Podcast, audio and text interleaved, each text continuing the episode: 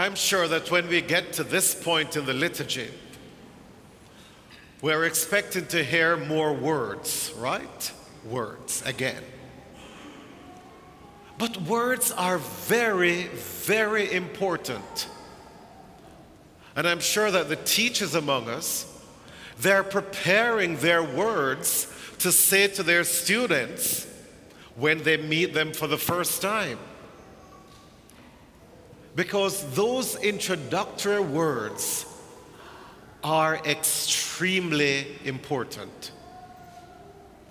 The liturgy is about many things, but one of the things that the liturgy is about, it's about words. And so when we heard, if today you hear his voice, harden not your hearts,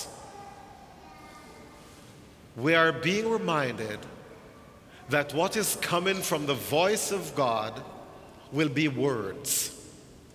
The words in Scripture, the words in the Eucharistic rite, whatever it is. And none of these words should we sneeze at them. They are extremely important.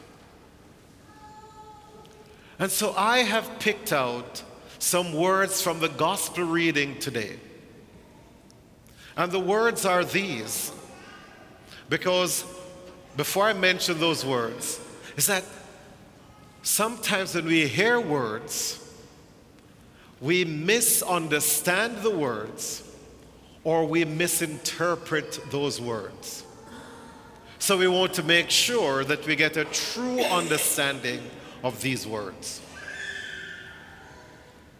So there's a man in today's gospel who misunderstood some words. And therefore, he misrepresented those words. And these are the words that he said to himself Rest, eat, drink, be merry.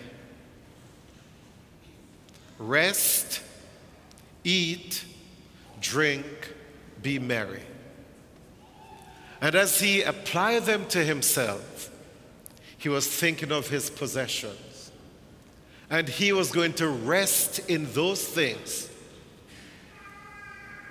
But yet, these are words that we also hear from God through the person of Jesus. Do you remember Jesus saying, Come to me, all you who labor and are heavily burdened? Come to me and do what? Rest. Come to me and rest. So, in other words, we're going to rest in the Lord rather than rest in ourselves or in our possessions. And if we go to Him, then He said, You'll find that my yoke is easy and my burden is light. And as such, you'll find that I'm everything for you. Come to me and rest. Have you come here today to rest in the Lord? And if you have not come to do that, then it means that you'll get nothing out of this liturgy.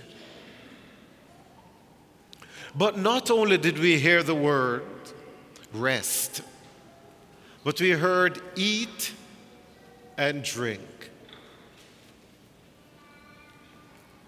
Take this, all of you, and eat of it.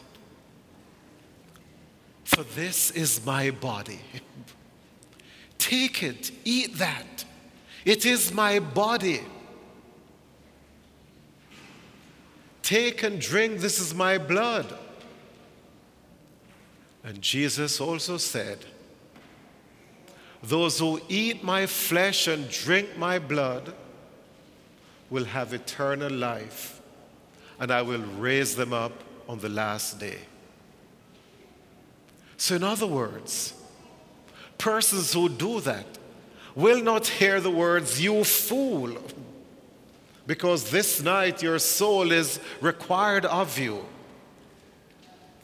but rather we will hear, Come, you who are blessed by my Father, receive the kingdom that is prepared for you.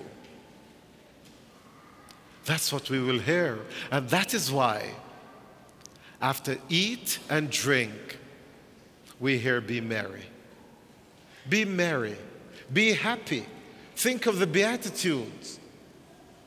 That's where we find true happiness, true merriment, because St. Paul says, Rejoice.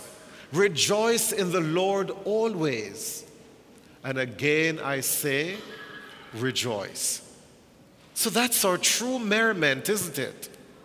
That we are rejoicing in the Lord rather than rejoicing in what we think we are or what we have. So it will be all about God. All about God as shown to us in the person of Jesus. And when we have that, we will have everything, and there's nothing else that we'll need. Would you like that?